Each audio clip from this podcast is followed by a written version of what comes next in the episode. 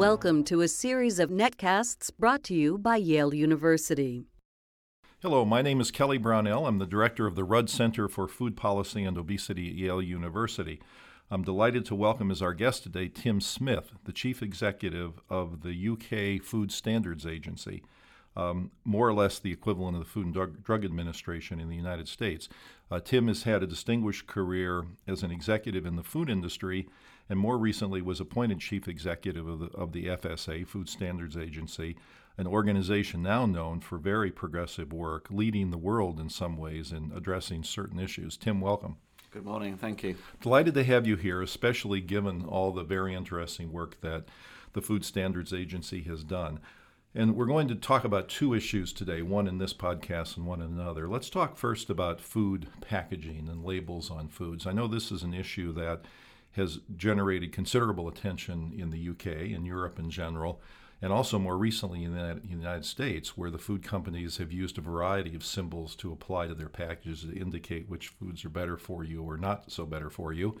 Uh, there's great controversy about that in the United States, and I'm curious about what the picture looks like in the U K.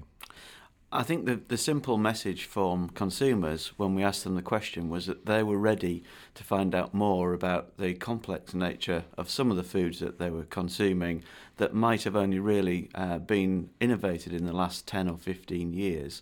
And they, they wanted to know, and we wanted to tell them about the calorific content, obviously, but also about the content, saturated fat and, and salt, sugars within each of those foodstuffs. So we set about devising a scheme which allowed, in a very simple way, when somebody's shopping, them to make a choice, just to give them the simple information that allows them to pick and choose between different products. So we'll come back and talk about what that system is exactly, but it's not an easy task, is it, to do uh, nutrient profiling or nutrient ratings of foods, because there are things that you'd like to see a lot of in foods, like fiber, things that you'd like to see only a little bit of, like saturated fat or trans fats. How does this all get worked out in the mix to come up with a single, easy-to-understand system? Well, the, the first rule of thumb is that consumers have got to be able to make a decision based on the information that you give them. It's pointless presenting information which is either overcomplicated or takes too long to comprehend for each of the people making a choice. The second is that we would only ever use information on the pack or ask the manufacturers and the retailers participating that was based on very sound science and evidence.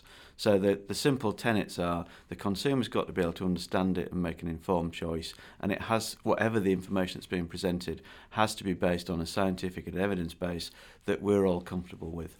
Now in the United States, what's occurred so far is that each of the companies, not all of them have done this, but a number of the companies have come up with their own standards. They, they they declare what constitutes good nutrition. The companies do. Most of their products, many of their products at least, meet those criteria because mm-hmm. they're pretty lax. And then there are a variety of different symbols used on different packaging depending on the company. Uh, there's been a call for something more uniform, and that's, it sounds like exactly one of the reasons that the F S A has been involved in Britain, the need for a single standard. Yeah. I, I think the, the critical thing for the sixty million Part, uh, uh, occupants of the United Kingdom are that we want a single scheme. We've done a huge amount of research, social science type research, to find out what consumers actually find useful. The first thing, their, their highest preference score is for a single scheme. Now, let's be clear, we don't have one single scheme at the moment, but if we have a way forward, it will inevitably, I think, lead to a, a conclusion that one scheme would be better for consumers. The second component they find useful is that if we say, or if the manufacturer or retailer says, this product is high or medium or low in a particularly nu- a nutrient, let's say saturated fat, then that always means the same thing. So it's so much per one hundred grams, whatever the reference point is, and those are agreed. We have done a massive amount of consultation with the industry and with retailers to ensure that there is consistency of those standards. So when we're speaking about different systems around the world, the one thing that we don't necessarily have to worry about now in the United Kingdom is that everybody would differ on what was a ha- high amount of salt or a high amount of saturated fat. That's pretty much been prescribed and agreed, and use the same science and evidence base that we, we must rely on to make sure that what we're doing is fair and equitable.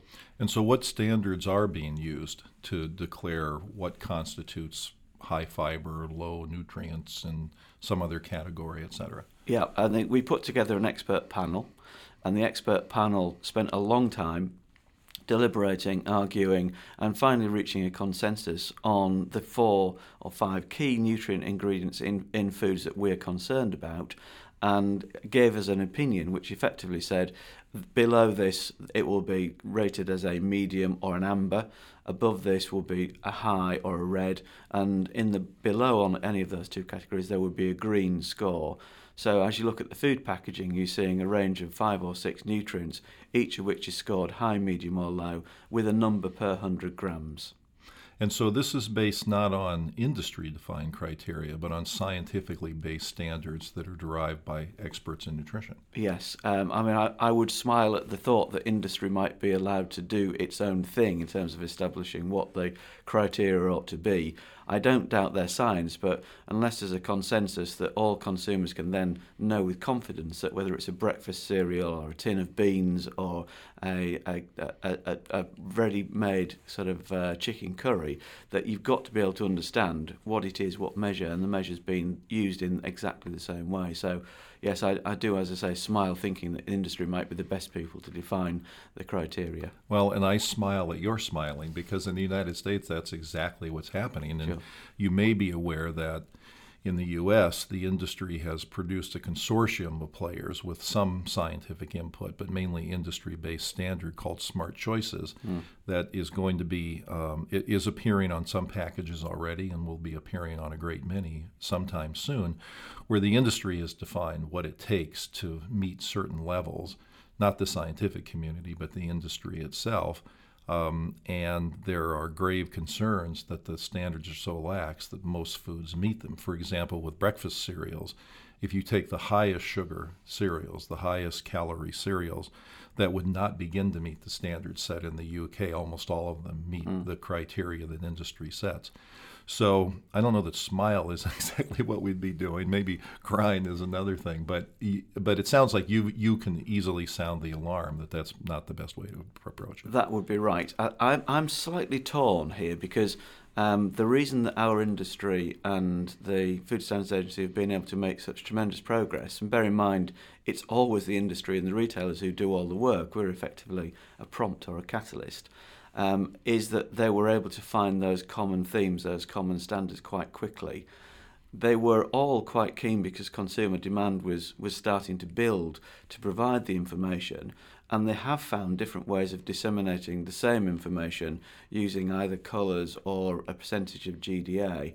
And as uh, they, they sort of um, recommended daily amounts, and that caused us some concern. It turns out that consumers value the information, as long as it's coming from that common base, pretty much equally. And whilst they've got a strong preference for one system, you know, the fact that we've now got every retailer participating in the scheme in the U K in one form or another, because of the way the branded manufacturers have gone, means that we've made faster, stronger progress than we might have been if we'd spent three or four more years arguing about which single scheme to go for. Um, so uh, that's why I'm kind of torn. But uh, what I'm not torn on is a science and evidence base. You just ha- absolutely have to have a consensus on what constitutes low, medium and high scores for each of those nutrients. Are you, so basically it's a traffic light system yes. with three different colors indicating eat a little of this, eat in moderation, or eat as you wish, the red, yellow, green.